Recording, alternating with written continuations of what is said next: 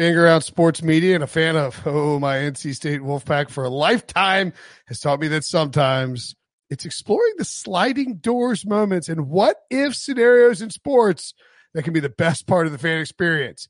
What if the Seahawks let Marshawn run to the one yard line with the Super Bowl on the line? Or could a coin flip have landed Magic in Chicago, Michael in LA, and made Charles Barkley the first black president? Enter Wondery's newest sports show, Alternate Routes, a weekly leap into the sports multiverse with former sports center anchors Trey Wingo and Kevin Frazier. Each week on the podcast, Trey and Kevin will pry open the sliding doors of a different what if moment from the world of sports. In these alternate sports realities, dynasties will fall, legacies will change forever, new goats will emerge. Follow alternate routes on the Wondery app or wherever you get your podcasts. You can listen to alternate routes early and ad free right now by joining Wondery Plus.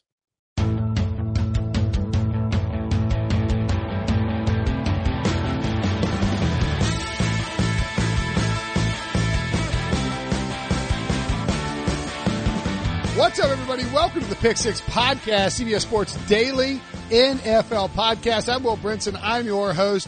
We are one day away from the NFL draft because it is indeed Wednesday, April 22nd. Man, are we excited for everything that is coming down the pipe in terms of draft coverage. We hope you're enjoying what we're doing here on the Pick Six podcast. Uh, I would encourage you to check the feed out coming up soon is a uh, an interview with uh, Scott Pioli, former Patriots GM, as well as uh, Chiefs GM, five-time Executive of the Year, uh, currently in the feed. And by the way, this is gonna be a heavy gambling pod. This is all gambling. This is the prop bet pod, prop bet proptacular. so if you want to win some cash in the NFL draft, Kenny White and RJ White, cousin Kenny and Uncle RJ or Uncle Kenny and cousin RJ are going to help us win. Um, also, uh, we'll have a final draft preview and a mailbag coming up on Thursday on the podcast. A bunch of prospect interviews coming up later on the day in Wednesday. Uh, Christian, I think Kristian Fulton, Ezra Cleveland, um, Isaiah Simmons, a bunch of guys, uh, good prospects. And then we'll have reactions after every night of the show.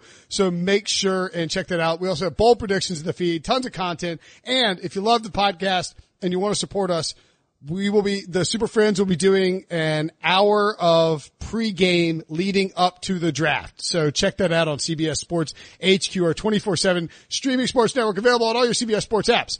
Okay. Kenny, how you doing, buddy?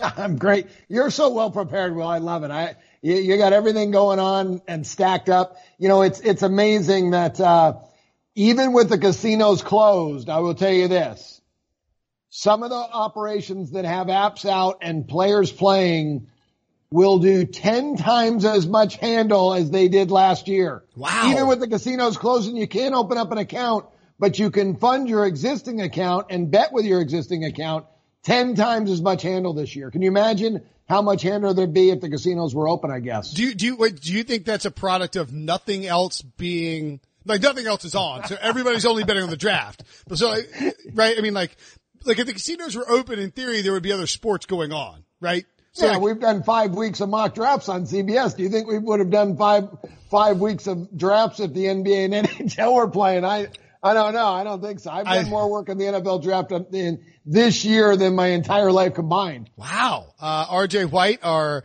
senior draft editor. I don't know if that's your title, but it's close enough. You are a senior editor. Um, are you excited for this draft? I am. I'm glad it's it's almost here. Uh, you know, it's always fun season for us. Uh, love doing mock drafts. Love all the speculation. Love love trying to figure out what is what's smokescreen and what's real. So uh, it's always sad to put it to, to to bed every year, but by the time we get through it, you're kind of ready to because it's just exhausting getting through that weekend. It, it yeah, it is. Uh, we are going to give out props based on what uh, from our partner, our good friends at Billy Hill, uh, William Hill US. You can go to williamhill.com. Uh, you can bet on it in certain states, as as Kenny points out. You probably can't start an account right now, but um, you know if you have uh, if you have, feel free to tweet us if you have other props you're looking at from other providers and you want us to answer them. Uh, it's at K. Is it at K Whitey in Vegas? Is that right? K- K Whitey Vegas. K Whitey Vegas and at RJ White one. All right, Kenny, we're so we're gonna go around the horn. We're gonna do this um, in, in the fashion of the Cover Three podcast. Our good friends Chip Patterson and Tom Fornelli and Barton Simmons go around the horn and they give locks. If, if, if you agree with one, if you agree with one that I say or RJ say, you know, jump in on it. If you disagree with that prop, you can, ca- you can fire back at it, but, uh, we'll each do our locks and we're going to do a couple turns, a couple wheels around the, uh, I don't, I don't know what I'm talking about. A couple turns around the bases or whatever it is. Kenny, you're up first. Your best I'm props. gonna go first. Yeah. Uh, you want me to start with my best ones first, or just uh, just start firing a couple away? Fire one away right now. You, you uh, pretend like you're going to give you're going to give out five or six, and Yeah. so make sure you get your best five or six out there. Yeah, that's what I'll do. All right. Well, well, quarterback play, you know, a lot of talk about in this draft. I like under and over bets because, uh, again, most are shaded a little too low. There's always going to be a player, Rashad Penny, uh, drafted that nobody knew about that throws the complete draft off and everybody gets bumped two or three slots. And I think that happens. But there's one quarterback that I think really has dropped his stock. Jake Fromm. I'm over 68 and a half on him. That takes him to the uh, middle of the third round, I think, uh, is where he's going to be drafted, maybe the fourth round. Uh, small hands, just doesn't have the size to be an NFL quarterback. Uh, I, I think this one is a, is an easy lock with Jake Fromm over. RJ, any thoughts on uh, Mr. Fromm? I know that uh, Dan Orlovsky told us he thinks the Saints could make a, a play for him, but even then, I mean, it would be surprising in the in the third round. I think. Yeah, and if the Saints take him, that's late third round because they don't have a second round pick. So you're still hitting the over there. I like that pick. Uh, it wasn't one of mine, but um, yeah, I could definitely see the over there. The thing with Fromm though is that it seems like quarterback coaches love him. You know, love his intelligence, love what he adds to the locker room. So if you're not necessarily looking for like a guy that's going to come in and lead your franchise, maybe you take that pick late, you know, late round two, early round three, as a guy who's going to solidify that uh that number two spot on your quarterback depth chart. But I think that would be high. I think. Kenny's spot on. I think in my seven round mock I had from somewhere around the one tens, you know, a mid mid fourth round pick. And uh yeah, that should cash pretty easy. All right, yeah, I I agree. You gotta love it. That's a good one. Um, RJ, you're up. Yeah, so my favorite one's probably CJ Henderson going under 12 and a half as his draft position. It's plus 100 now, back when I was giving it out. Actually, the first when I was giving it back out, my first edition of the to- top 10 draft products at sportsline.com had the draft position at 17 and a half, and I like the under there. It's dropped five spots. It was at plus 150 as of Monday when I gave a revised, you know, edition of my column saying get the plus 150, great value. Now it's down to plus 100. So it seems like everybody knows that this guy is going in the top 12 picks.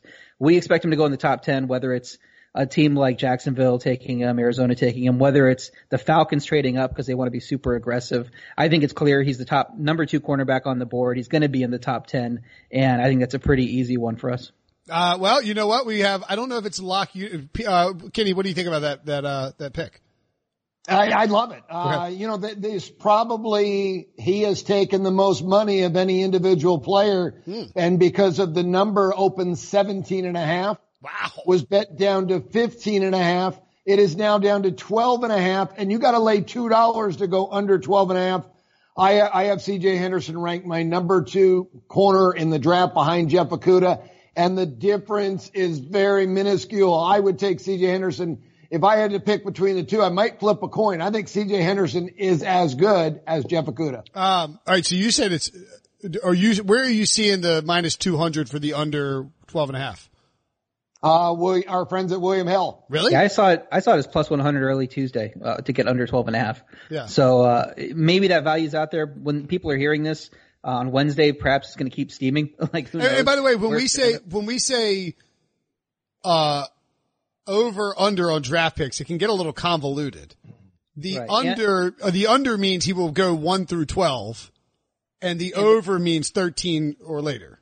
Correct. And the pos- there is a possibility. I'm looking at the uh, the odds that they offer for the New Jersey site because that's where I can see them. Oh, yeah. Kenny's probably looking at the Vegas odds. There's going to be some discrepancy there because people are betting in those different markets. So if, if Kenny says minus 200 and I say plus 100, we're probably looking at different states and different markets. That's okay. That's probably right. Well, but that's actually helpful. And like, uh, that should tell you that if you can get the plus 100 you should hammer it right now because it's going to move to minus 200. And I agree. That was one of the locks that I had written down on my list as well. I think CJ Henderson goes in the top 10. I think there's a clear need for cornerbacks from multiple teams up there, whether it's the Jaguars.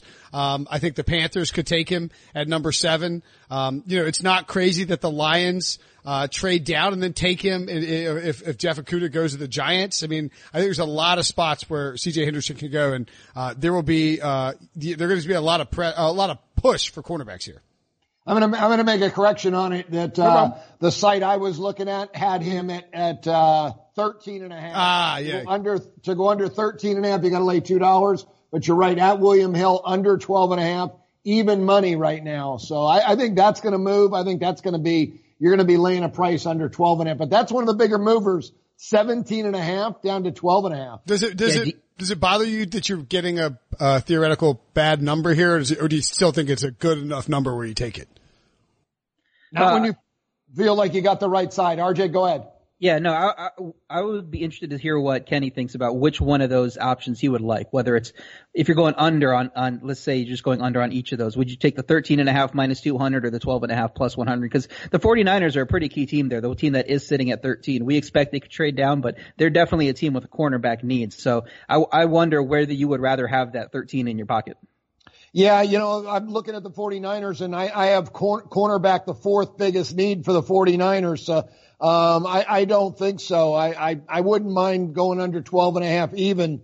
We know the Raiders are talking wide receiver, but their second biggest need is a corner. So yeah, uh, it wouldn't shock me if the Raiders went off the board and drafted Henderson. Yeah, everybody thinks the Raiders will take CeeDee Lamb and that's entirely possible or even Jerry Jeudy, But if they, if they look at the board and all three of the first top wide receivers are on there, and CJ Henderson is also there, they could definitely go CJ Henderson and then try and trade back up from, uh, from whatever the, what was the other pick? 19? Is that right? Yeah.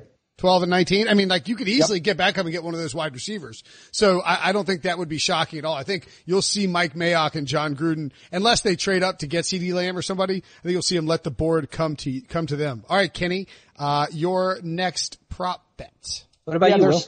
Oh, yeah, mine was, mine was CJ Henderson. Oh, so okay, you're doubling up with me. Yeah, I had. To, well, I was going to move C.J. Henderson around, but I was like, I might as well lock it down. Yeah, I mine are mine are pre-written into this into this document. I'm adding yours. I was thrilled that you had it in there as well.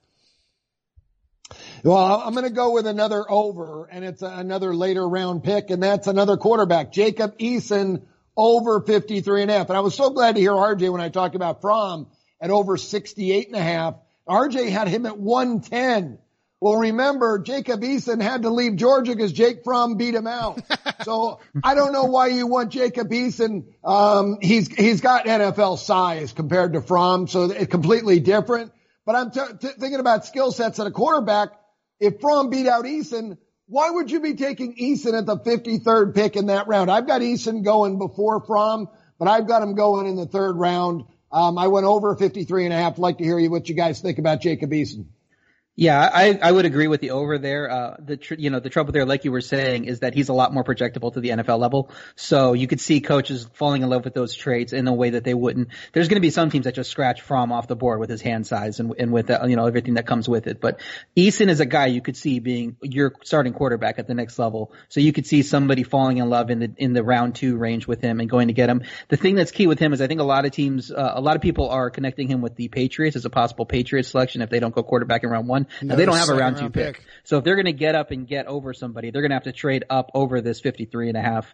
And, uh, maybe we see that happen. Uh, but I don't know. I think the talent is good enough that he's going to get pushed out of the, the round two. And I, I like your pick there. Yeah, I, I would, I would agree with that as well. I think it's a, it's a very good choice. Um, Eason, you know what? I, I think we're, I think it was me and Danny Kanell talking about it, but like, if you could combine Jake Fromm and Jacob Eason, like take Jake Fromm's brain and drop it in Jacob Eason's body, that's a top five pick.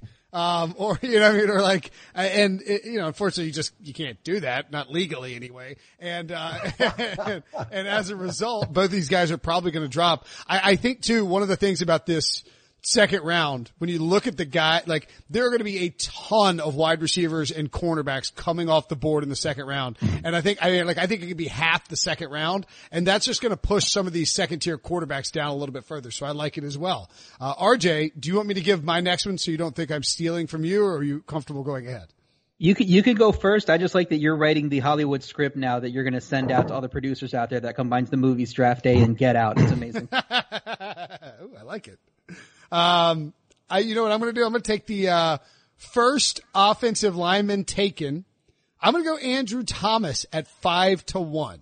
Um, I don't think he's the top uh, lineman on everybody's board, but I think there is a whole lot of Val doth protest too much coming out of the New York football giants first they're like, oh yeah, like, oh, we're so open to trading down. God, we just can't wait to trade down. And then they leak out that they're like, they really like Justin Herbert and they've been working him out. What are we doing here? Nobody, the Giants are taking Justin Herbert. Dave Gettleman will be, he'll have his pants pulled up over his head and shot into the sun if he takes Justin Herbert a year after taking Daniel Jones six overall.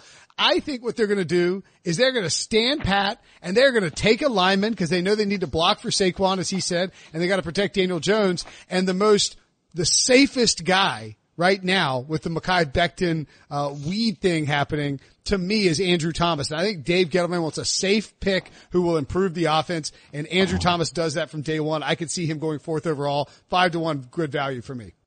Yeah, I kind of like the value there. Um, out of the the options, uh, Mekhi Becton came off the board with that flag drug test news, and so you can only get those top three, and then you're looking at he's, the, no, the outside he's, shots. He's back on the board now. Yeah, ten to one. Yeah, ten to one. So I mean, that's kind of good value too. It's not, uh, you know, I think Thomas is probably a little bit safer pick there. Um, but I think it's going to be Wills for the Giants. You know, we talked about on the Pick Six Pod uh, mock draft show uh, that there's the connection there with Joe Judge and Alabama. Mm. I think you kind of lean back on those those uh, relationships at this point. You kind of make that as the default since you can't do all the, the pre-draft work that you normally could. So Wills is the favorite here at minus 130. I think he's going to be the pick, but there's not great value in it. So I don't mind Thomas as a value play at five to one. Yeah, and look, yeah, sorry, go ahead. Yeah. That's okay. The, you know, some great offensive linemen. Uh, I, I, like Tristan Wirfs uh, in his workouts, the numbers that he came with. And coming from Iowa, Kirk Ferentz is the best offensive line coach in college football. He is the best teacher of fundamentals. When you get a guy that's this athletic of a freak with those fundamentals, Wirfs is the best buy. But you know what? Tristan Tom, or Anderson, uh, Andrew Thomas, Andrew Thomas, 41 starts in the SEC, mm-hmm. the NFL minor leagues. He is the guy that is the most ready to face NFL pass rushers and to be able to grind uh, out yardage for the ground game for the Giants. Uh, I, I see Thomas at that position very likely because of that one thing, the experience exactly. that he has at that level. And he's got all the numbers. He's got the size, the strength, the speed. He fits right there. So, but I like Wirfs better but I could see Thomas going with the fourth pick to the Giants. it is, it is almost completely as a result of Becton coming off. The, I think Becton's off Dave Gettleman. Dave Gettleman has been basically told, and he said it, if he doesn't make the playoffs, he's getting fired. Um, the only way to make the playoffs is, is if you like, this draft pick, this number four overall pick is so key for him in that it has to be somebody who improves them tangibly this year for him to save his job. And I think you can't go with Becton because all of a sudden if he's struggling, it's like, like the New York Daily Post is like, like, like, uh, I was coming up with some crazy pun involving weed and, and Mekhi Becton, and it's like a picture of him like Daniel Jones getting sacked. So instead you go with Thomas, who gives you a very high floor. Uh, RJ, yes. It would be, it would be giant question mark. That's the headline. I'm going to put Ooh, that out there. there you go. Um, I like it. I'm gonna go. I'm gonna jump on the Tua Tagovailoa grenade here. Team to draft Tua, Miami at plus 125. Over the whole process, they were minus odds. They were they were presumptive favorite. It's been dropping and dropping. Now it's down to plus 125. I mean, I think I they're still Is the favorite. It's plus 125, right? Plus 125. And they're still the fav- they're still the favorites. I think the Chargers might be plus 130, plus 140. But I mean, this is a lot of value emerging on on what could be a smokescreen situation with all this negative buzz. It, you know, t- interested teams are floating that negative information out in the hopes that they can get him to fall to them, um, or may, or maybe the Dolphins don't have to pay much in a trade up. I think all these mock drafts that we're coming out with this week, we just have them sitting at five and taking two, the ones that that like him because they don't expect to trade up anymore. And I think even if you do want to consider a trade up, Dolphins are the ones that have all that capital capital. In our mock draft, we had, you know, them flipping with the Giants to get to four and get Tua. So I don't know who's going to come up and get Tua if it's not Miami. Uh, when you're talking about a trade, I think we're getting good value here. I would put his odds of going to Miami at better than 50% right now. Yeah, you know that whenever you got a 50-50 bet and you're taking a price, you've got great value. You're going to make a lot of money in the long run making bets like that. Cause you're right. I, I think it's the Dolphins or the Chargers. So I, I, am on board with that. That's one of the plays that I actually are going to talk about later today on CBS. Um, what would be interesting, the one thing I'm, you know, seen and heard and talked about with the Lions having the third pick and being so close to the Patriots mm. camp. You know, if they made a blockbuster trade with the Patriots, and the Patriots could trade up to number three to get Tua Tagovailoa as their quarterback for the future. That would be quite amazing. That would really throw the NFL into a, a whirlwind. The, the, everyone can't can't wait for the non-Patriot fans. Well, that's probably 31 out of the 32, you know, percent of the fans in the country hate the Patriots and would love to see them fall. Uh, well, worth noting, Kenny. So on the pod on Monday, we did a mock draft and we started talking about how RJ actually came up with a scenario where the Patriots trade to 10. They give Joe Thuney to the Browns, uh, for the swap, you know, it's 10 and 23 for, or excuse me, 23 and Thuney for 10 and then you jump from 10 to 3 and grab Tua there and snake the Dolphins. And like, I, I mean, I, I know that a lot of these draft props are based on rumors and buzz and, and all that sort of stuff, but like, the Patriots are 15 to 1 here to take Tua. I mean, that's a pretty low price considering that they're at number 23. And, and it opened up 30 to 1. It was mm. 30 to 1 down to 20 down to 15 and especially if he keeps sinking with this, this, if you do buy in and you don't say it's a smokescreen, the further he falls, the easier it is for them to trade up and get him without having to give up as much as, as we talked about on the pod. Um, in addition to Thuney getting to 10, then they would be giving up their future first round pick and then one of their third rounders to get to three or four.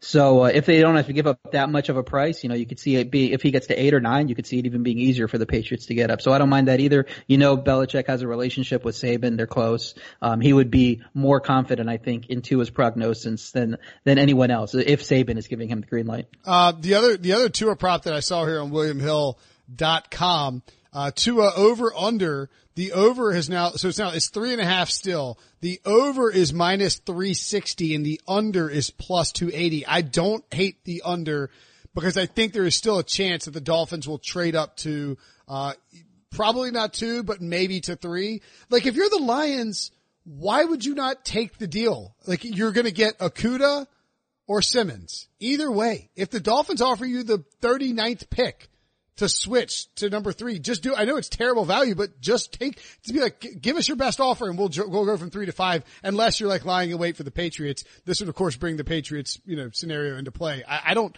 hate that under at, at three and a half and I, I had to, uh, to the Dolphins as one of my locks as well. So, um, on the same page here, RJ. Uh, I like that you you read my Sportsline article and you're just taking all my locks. From I actually I actually haven't read it, but people should go read your uh, articles at Sportsline, and you've used promo code White, which may, maybe maybe do we know that it's definitely not giving Kenny the. uh I think he has a different promo. K White, um, Uncle Kenny. Use promo code Uncle Kit. No, I'm just kidding. Um, use promo code White and, uh, you can get your, uh, first month for a dollar. All right. We're to take a quick break. When we come back, we'll keep ripping through these props. The all new Hyundai 2024 Santa Fe is equipped with everything you need to break free from the dull work week and embark on an adventurous weekend with your family. The all new Hyundai Santa Fe's features like available H-Track all-wheel drive, standard third row seating, available dual wireless charging pads, ensure you can take on any adventure. Available H-Track all-wheel drives you can take on the dirt trails and kick up some mud. Standard third row seating so your whole family can experience the thrill together. Available dual wireless charging pads so no one gets stuck in the great outdoors with a dead phone. Whether you're tailgating out in the dirt lot Carter Finley. Shout out Carter Finley. Or whether you're whitewater rafting, taking the entire family on an adventurous trip. Maybe you're out camping in Mount Rogers. I used to go as a kid. Wish my parents had a Hyundai Santa Fe.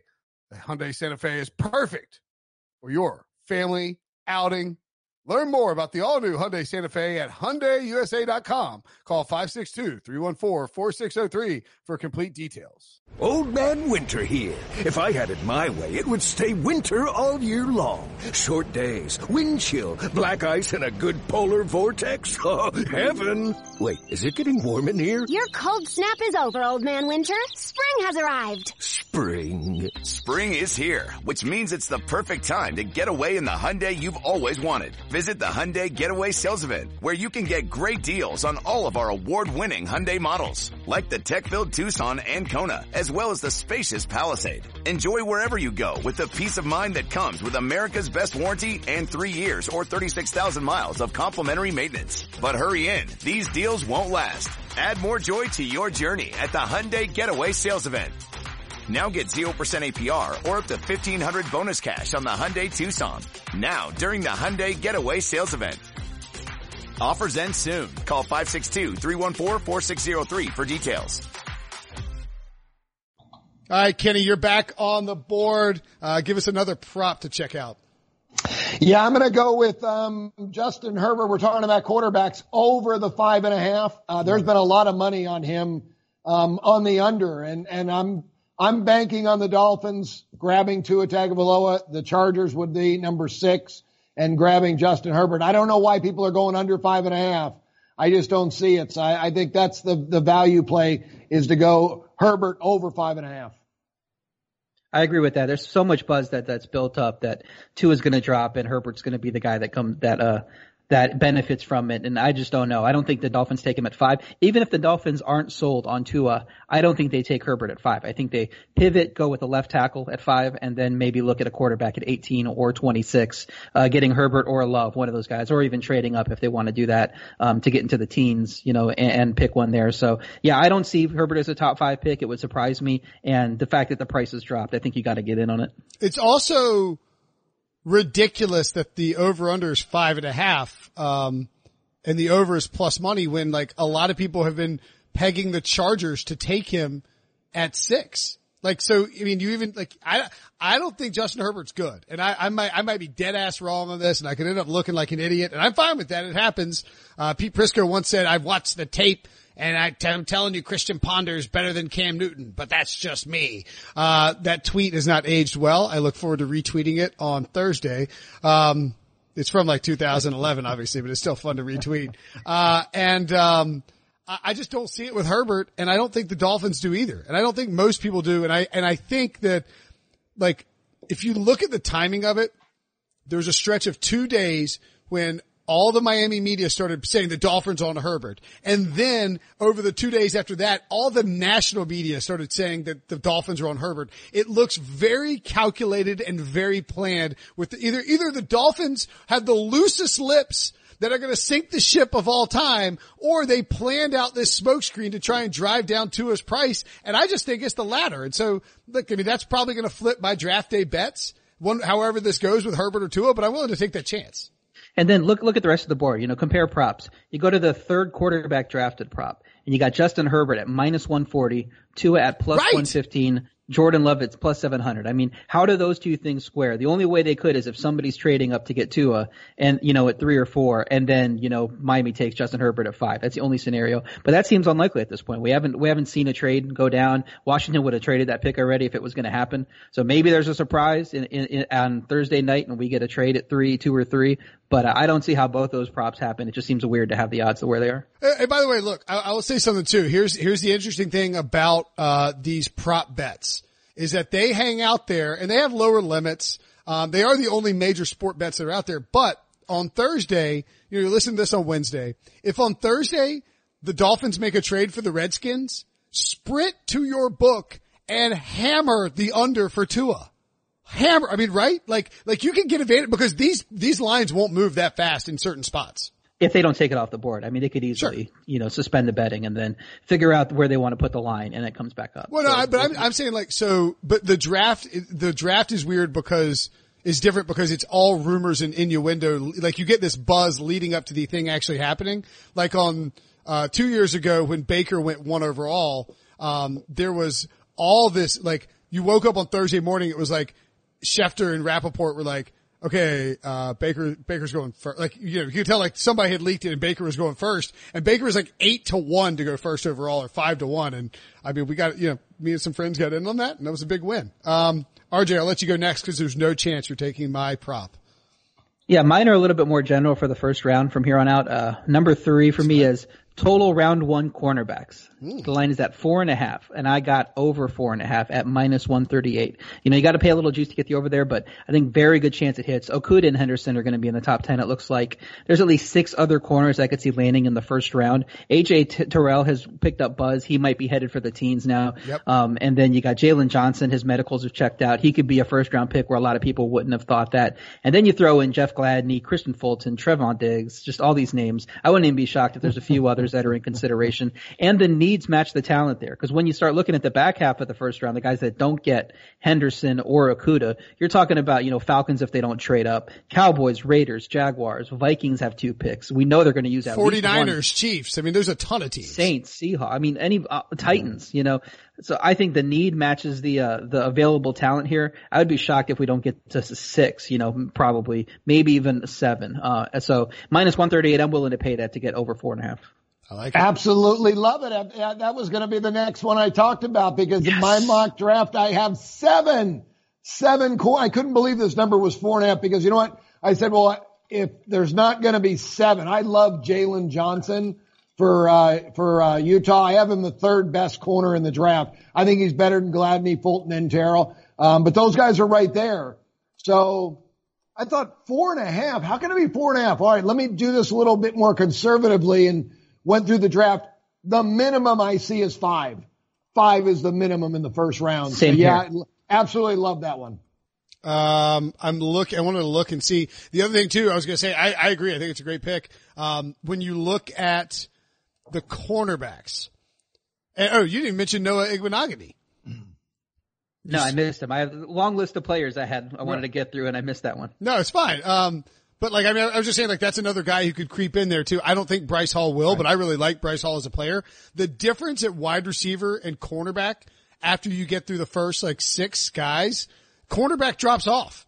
And wide receiver is just keeps running and is just deep as hell. And so I think while we could see like, you know, Denzel Mims and all these different wide receivers jump up into the first round as well, I think teams will be more like Laviska Shenault, uh, Jalen Reagor, Michael Pittman. I, I mean, I think pe- teams will be willing to wait on the wide receivers for day two and will put more of a premium on the cornerbacks in day one, given what RJ mentioned about the, the need as well. So I think, I think that is a, that's a hammer spot right there. That might be the best bet of the whole thing.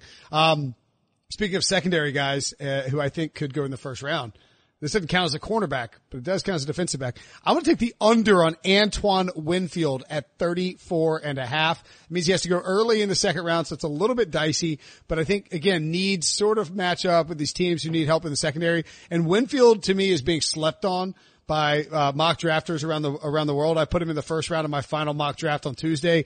He's a freaking ball hawk. His dad played in the NFL forever. Um, he's he's got the pedigree. He played at a high level in a, in a good conference. Um, I, I think this guy goes in the first round at the end of the day.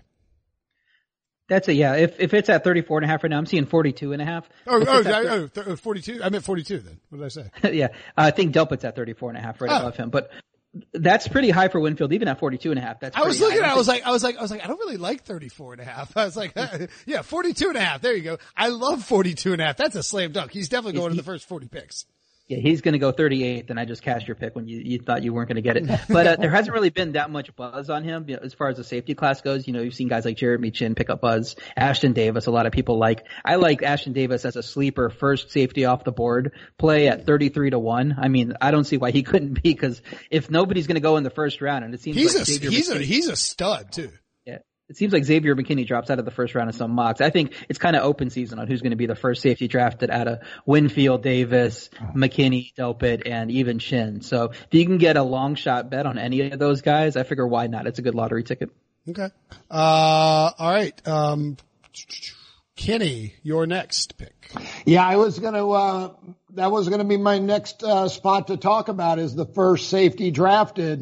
And, and the guy I have rated the number one safety, Jeremy Chinn from Southern Illinois. Here you go. That, that guy's got unbelievable size, 6'3", 220. He ran a, a 4'4", a vertical leap of 42. Um, three-year starter at Southern Illinois. He, he is, he is a playmaker. Excuse me. Um, I, I thought this guy for sure. Uh, and looking at Xavier McKinney at 24 and a half, Delpit at 34 and a half, and Winfield at 42 and a half. You're right. I, I think this could be a guy that goes late first round. Jeremy Chinn could be the first safety drafted. I'm going to have to look up Ashtyn Davis. I know I've got him rated very high, but I didn't think I had him, um, number, I think I had him number three or number four because I know my numbers go Chinn, McKinney, and then Delpit, but I think I have Winfield or Davis right there. But well, Chinn's my guy. Well, Chin, Chinn too was like, I think like a couple of weeks ago was like 24 to one and started picking up a little steam. I know like Daniel Jeremiah tweeted about him, I uh, noted he could be the first safety off the board. And we're like, look, I mean, yeah, the bottom line is when, I mean, DJ's a well respected draft guy. When he tweets Jeremy Chinn could be the first safety off the board, that's getting pounded. And as a result, it comes down to seven to one. So I, I still like the bet at seven to one, uh, for sure. But I agree, like Ashtyn Davis, maybe obviously more of a long shot, but gives you a little bit more value. So, so I, yeah, either one. And then you take, you know, you look at the whole, the whole board on that. You got Xavier McKinney minus 300. That's obviously still the favorite. That's the one people have talked about the most. Grant Delpit is plus 350. His stock has fallen as these other names have crept up. Then you get to the Chinn at plus 700. Antoine Winfield at 13. That's, that's, uh, Brinson's guy. And then Ashtyn Davis, my guy, 33. I mean, sprinkle some on all three of those. The, yeah. the Chinn, Winfield, Davis selection. And you could hit one easily if, if somebody's not sold on McKinney. Some people are going to have Chinn as number one on their board, but what really comes down to is what the teams have. And if nobody really wants to draft McKinney in the first round, they're looking at him in day two. If some team really loves Jeremy Chinn, they could take him at 27, 28, 29. You just don't know. I mean, uh, I mean, I don't think up. it's, I don't think it's crazy that like, the the Cowboys are not slay, you know, they're not beholden to whatever mock draft people think. Everybody's like, well, the Cowboys will just take McKinney. Like they, they go off radar all the time and take like, like, remember they took a guard and they, they, they took Zach Martin, they took Travis Frederick. Like they might, they don't value defensive backs like that quite as much, it doesn't seem, but like they could easily just take Jeremy Chinn where they are without trading down. Yeah, you could. There's been a lot of commentary that we're we're going to be surprised at how the actual you know draft is because mock draft season, everybody kind of coalesces around, you know, a group of, of talent who's, who's available where. And with this situation that we're in now where these coaches haven't really got to talk to each other, I mean, these boards are going to look way different if you just go team by team and you have, and you're able to like sneak into their war room and see what the draft board looks like. They're going to be way different this year. So we could see Chinn being a top 20 pick. I wouldn't, I wouldn't rule that out at all. Yeah. And, and so I think in that regard too, like as a general approach to betting on these props, don't be afraid to, like you mentioned, sprinkle on some of these longer shot guys who mm-hmm. actually could creep in. As, as RJ notes, like, I mean, put, you know, put, uh, if you're, if you got, if you're playing a hundred dollar unit, put 15 bucks on Chinn at seven to one, 15 bucks on, um, uh, Winfield at 13 to one and 15 bucks on Ashtyn Davis at, at, at 33 to one. And if you hit one of them, you get a nice little payday. Is that right, yeah. math? Fair enough. Close. Yeah, and safety is, safety is a good position to do that at too. Because like I said, we just don't know how the top of the board is going to look, and I don't think anybody does because none of these guys are locks to be a top twenty-five pick. All right, RJ, you're up.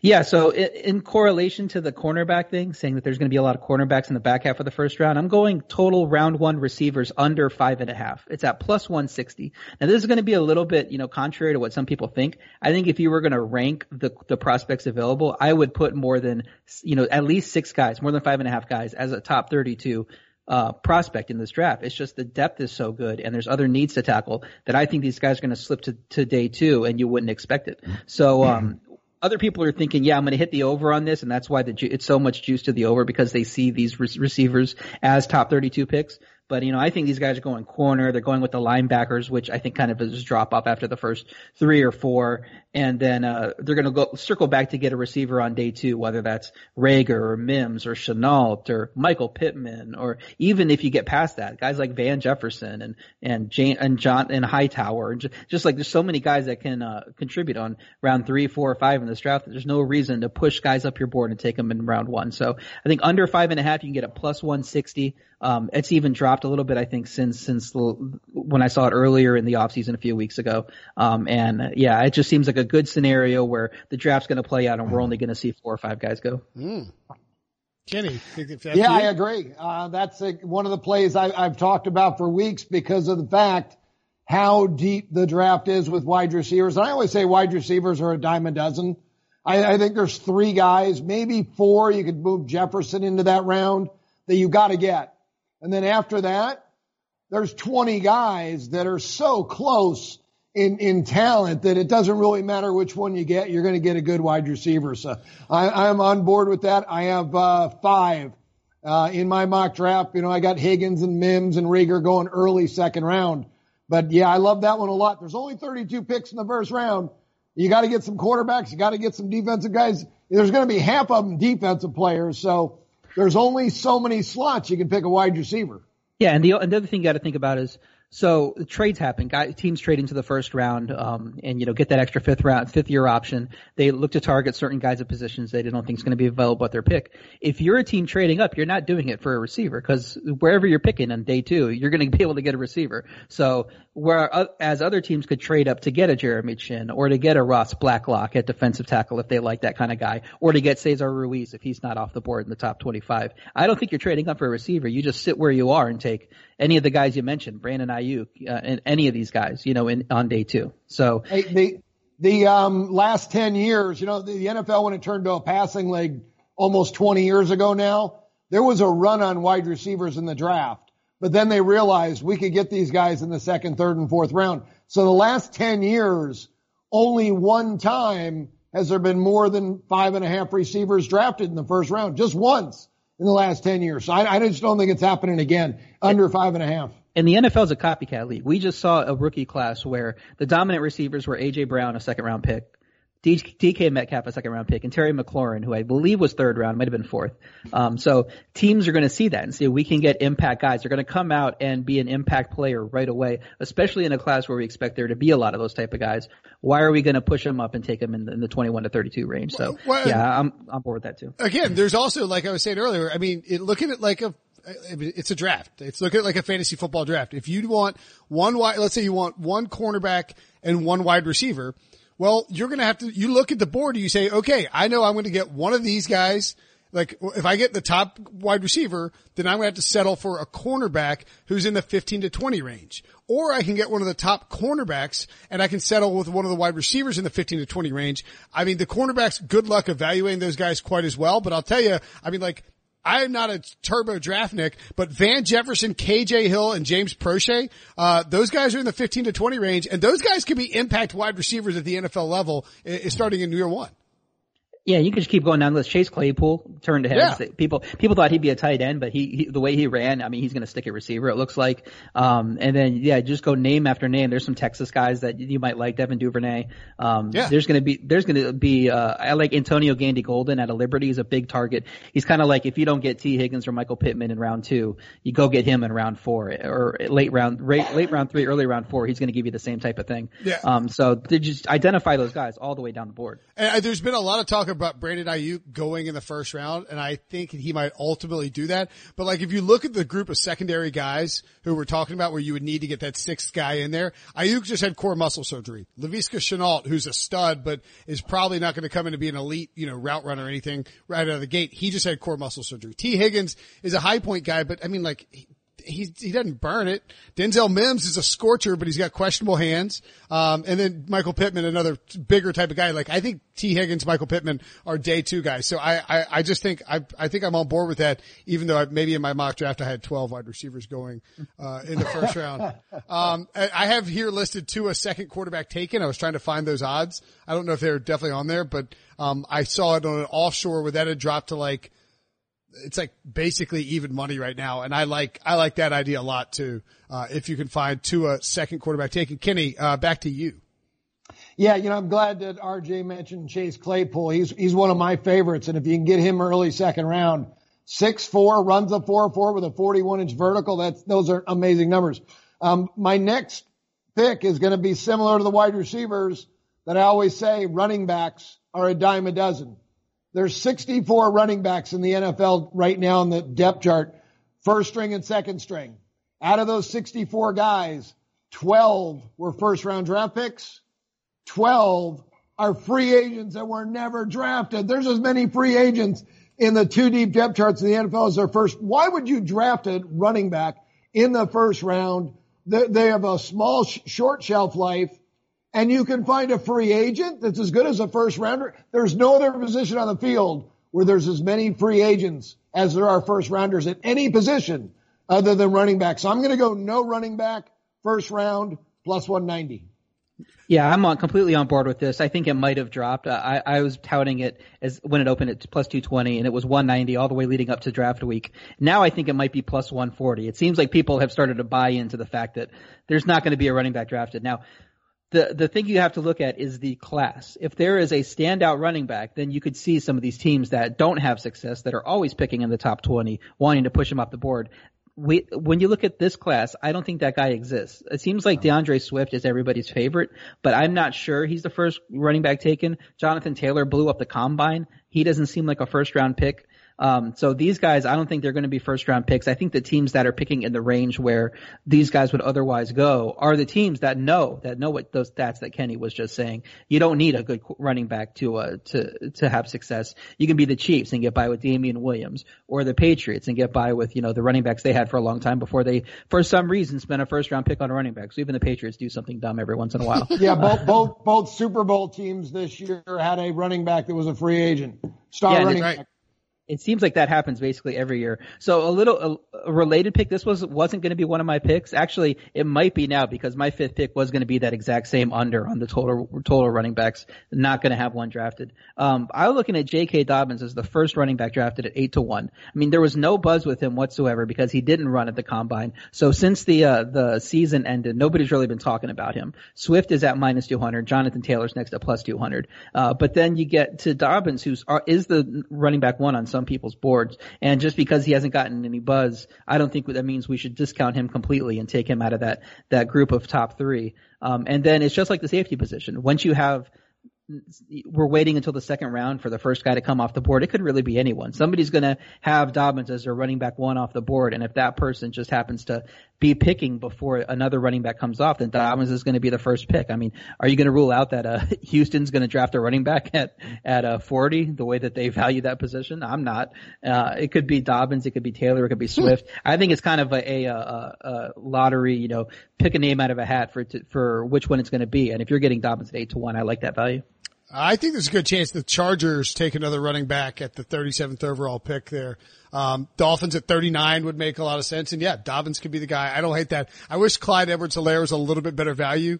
Uh, than five to one because I think he could steal he could steal the top spot there. But you're right, and the, I'm I'm with you. Under under uh, under one running back is a slam dunk here. This is the teams aren't going to do it. There are just too many other positions and good players there. And again, Andy Reid's never drafted a running back earlier than 58, which is when he took LeSean McCoy. He's, he's gotten by. He knows you can get by on cheap running backs. Kyle Shanahan has, like his, the entire premise of his offense is predicated on not paying for running backs. Like that's why they stole Champ Bailey, uh, back in the day, well, his dad did it, but back in the day, you know, the Champ Bailey Clinton Portis trade. So that's not going to happen there. Um, and those teams at the bottom just have running backs in place. Uh, my, uh, this is our final one, but we can throw out some more if you have them. Uh, I'm going to say Javon Kinlaw over 13 and a half draft spot. There's a, a, clip of Brian Broaddus, who used to work for the Cowboys, saying that Kinlaw, who I, I, lo- I like Kinlaw a lot, but apparently teams are starting to get really worried about his injury history, both with an ankle and a hip. Broaddus was on 105.3 The Fan in Dallas and pointed that out. So uh, I think there's a little bit of value there because people are expecting Kinlaw not to slip, but I think he could be the guy who injuries cause to surprisingly drop further than people are expecting it's funny how uh, uh, the, these injuries that have happened a long time ago and nothing has changed over the last few months somehow get bubbled to the surface in the days leading up to the draft. It's weird how that happens. You know that that team suddenly let slip out there that we're we don't know about this. Well, he doesn't. He, he doesn't work. Injury. He doesn't work for the Cowboys now. Well, I know, but I mean, he's he's got team sources with with Cowboys and maybe some other teams. That it's just weird that that this would come up if if nothing has you know, substantively changed with like a test that that's happened. And the fact that this is coming out from certain teams just kind of seems like let him slip to us. We want him. So that's fair, that's 13 and a half. It's, it's interesting. We talk about the, the 49ers earlier at 13. They're going to be looking to trade down, it looks like. If they can't, I think Kinlaw is the one that makes the most sense, just as a direct replacement for, for DeForest Buckner after that trade. And he would fit in there. It, it, it completely plays to their strength of building that defensive line to be the strength of their team. And it was so successful last year that I think they're going to stick with it and go with Kinlaw if he's there and if they can't trade down at 13. Okay. Um, this is from an NFL.com article on February 25th. So, you know, it's, it's, it's a ways back, but, uh, lower, uh, let's see, uh, Kinlaw, who previously had a labrum repaired in one of his hips, as well as a past back injury and two knees that multiple teams have flagged as a, as at risk of arthritis. It's a lot. Yeah, he could he could slip. I mean, it just depends. We don't know, you know, if the 49ers don't have a good medical grade on him, then he's not going to get taken by the 49ers at 13, that's for sure. So Yeah. just without knowing specifically which teams have, you know, certain medical red flags in him, he could go, we saw that we talked about on Monday with Maurice Hurst, went all the way to round five when everybody thought he'd be a round one pick, maybe early, early day two, and he's in round five. So, you know, I, I also think you've some of these got you got two quarterbacks, you have four offensive linemen, so that's six. You got uh, three wide receivers, that's nine, um, and then you also have two cornerbacks, so you're at eleven. And Derrick Brown, defensive tackle, Isaiah Simmons. All of a sudden, that's thirteen. So like, if, if you assume they all go, I mean, the Becton, course, of you know, course. drug, you know, flag drug Yeah. test I'm just could saying- make him go a little bit under, under people expect. He could go 14, 15, 16, maybe a little later. and, and Uh, don't don't all- forget all about three don't, re- don't forget about Jeremy Chinn. Chinn. Uh, one of those receivers might not go top, you know, 13. You know, we could see Ruggs go 15, 16, 17. Somebody trades up for him. So, so, uh, you know, all, all those are good players. I think there is a cutoff. I think probably 16, 17, like lock round one guys. You know, a lot of the guys you were mentioning, plus maybe K'Lavon Chaisson, I think I'd throw in there. Um, and then Justin Jefferson. I think at that point, it's kind of a free for all, you know, from 18 to, to 32. Uh, all right. Well, while we're on this, this is actually one of the ones that, uh, my man C-Rex at Rixie182 sent me a list. He's over in England and they have a minimal number of bets they can make. But he's a podcast listener and he wanted us to check these out. Kinlaw was one of them. So you're, that's our analysis there on Kinlaw. You have a thought of Kinlaw, by the way, Kenny? Yeah, no, I was over. I had him in uh, number 18 in the draft, uh, and I see the CBS mock draft version five also had him at number 18. So That was- that I'm was a me, com- so. complete agreement. Yeah. That was me too, I think. Um, oh no, no, the CBS, the CBS online box draft. Yeah, yeah, yeah. Yeah, Uh, B- BMAC. That was BMAC's pick. You're right. You're right. Uh, oh no, I, I had him dropping, dropping a little bit in my mind that came out on Tuesday. Uh, Jedrick Wills over under eight and a half. I like the under there. Uh, I think that he's the he's the best fit for me to the Giants. I think if you look at the first offensive of offensive lineman prop uh, drafted on William Hill, Wills is the favorite right now. And if we think that the Giants are going offensive lineman, that means he's going four, or unless there's a trade down. I think the Chargers are also a sleeper offensive lineman pick. If they don't go quarterback, I think left tackle is going to be the thing that helps him out them out the most this year. So I could see Wills being off the board at four or six. And- if not, then maybe even eight. Yeah, and Wills played r- both tackle spots, I believe, in college. So the Cardinals could take him at eight and plug him on the other side with DJ Humphries if they want to try and protect uh, Kyler Murray. Uh, Jeff Okudah, Kenny, over under four and a half. Jeff, I under over four and a half. Yeah. Well, obviously you got to go under. Um, it's been the talk the entire time. Uh, the Detroit Lions must win now and they need a defensive player and they feel like Okudah's the second best defensive player in the, in the draft behind Chase Young. So if they don't make a trade, Okudah's going number three. Tend Yeah, I agree with that. Yep. Uh, Jerry Jeudy, over under 12 and a half.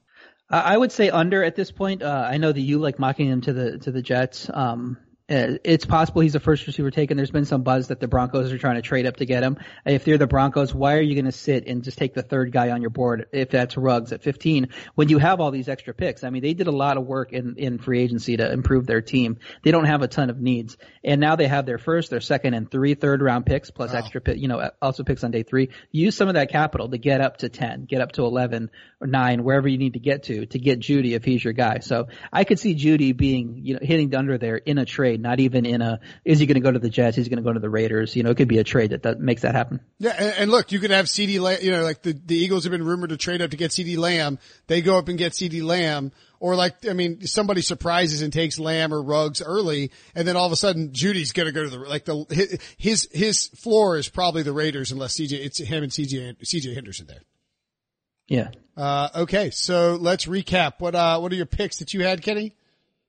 I like, uh, Jacob Eason over 53 and a half in his round prop. Jacob, Jake Fromm over 68 and a half. Um, I'm also another quarterback, Herbert over five and a half. Now, let me give you this, guys. Last two years in the top 10, they're pretty predictable, but after the top 10, 65% of the over under numbers went over. Wow. 65%. Yeah, because somebody's going to get drafted that we didn't know about and it just pushes everyone else down. And they, they, they create these numbers because people all want to bet The under, 'cause they, sure. Yeah, because they want to bet the guy's going to get drafted before the number. So, Um, I like that one. I like Jeremy Chinn plus seven dollars first safety drafted. Uh, no running backs first round and, Uh, RJ's right. That price is down to a dollar forty. It's just crashing. So you better get it now or you'll lose value. And even money, I think there's there's no value to it, but plus forty, there's still value. Um, and my last one, I'll give you, uh, or Tristan Wirfs. I gave you uh, first lineman plus a dollar fifty. All right, RJ. Yeah, CJ Henderson under 12 and a half. It's at plus 100 now. Hopefully you were reading Sportsline and you got it when it was plus 150 or you even got it when it was 17 and a half because there's no way that, that he was going to go uh, past the Cowboys at that point. Uh, team to draft two, uh, Miami at plus 125. I'm buying into it being smokescreen and he's going to end up there and we're getting great value on a prop that was heavily favored to Miami earlier in this process. Uh, total round one cornerbacks over four and a half. You got to pay minus a dollar 38 to get that, but I think that's a pretty, pretty good lock based on the, the talent at the position plus the needs of the teams drafting in the back half of the first round. Uh, total round one receivers under five and a half at plus 160. That correlates to the cornerback pick. If the cornerbacks are getting off the board, the receivers probably aren't, and teams are going to take advantage of that depth, especially the smart teams that are picking at the end of the first round. Uh, so plus 160 just a great value there. Um, I'm on board with Kenny's total round one are running backs under 0.5 if you can get it at plus 140 like he was saying at even I would jump off of that and then a first running back drafted J.K. Dobbins plus 800 is the value pick that's tied into that prop.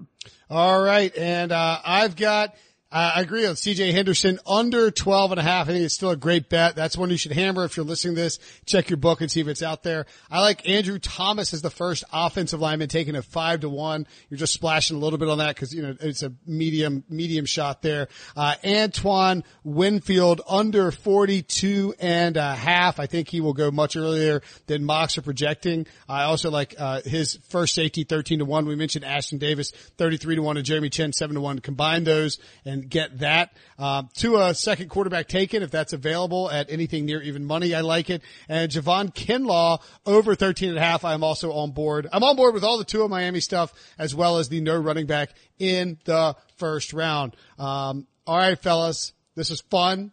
We got to bounce because Kenny's got to listen to me talk for another hour. and, uh, and RJ, you can come hang out too if you want. Um, excellent prop work. I think we've informed the people. We've given them some locks. Let's crush these, and then we'll spend the next three months peacocking around talking about how we killed the draft. Uh, otherwise, we'll just be quiet and, and, and hand out grades. Uh, at K Whitey Vegas on Twitter for Kenny, and at RJ White One on Twitter for RJ. Thanks, guys. Thank you. Celebrate and save at Ashley's anniversary sale with hot buys, your choice of colors starting at just $3.99. Ashley Sleep mattresses starting at $2.50. Plus, receive a free adjustable base with select mattress purchases and shop top mattress brands like Stearns and Foster, Tempur-Pedic, Purple, and Beautyrest Black with 60 month special financing. Only at Ashley. Subject to credit approval. No minimum purchase required. Minimum monthly payment, down payment, tax, and delivery may be required. See store for details.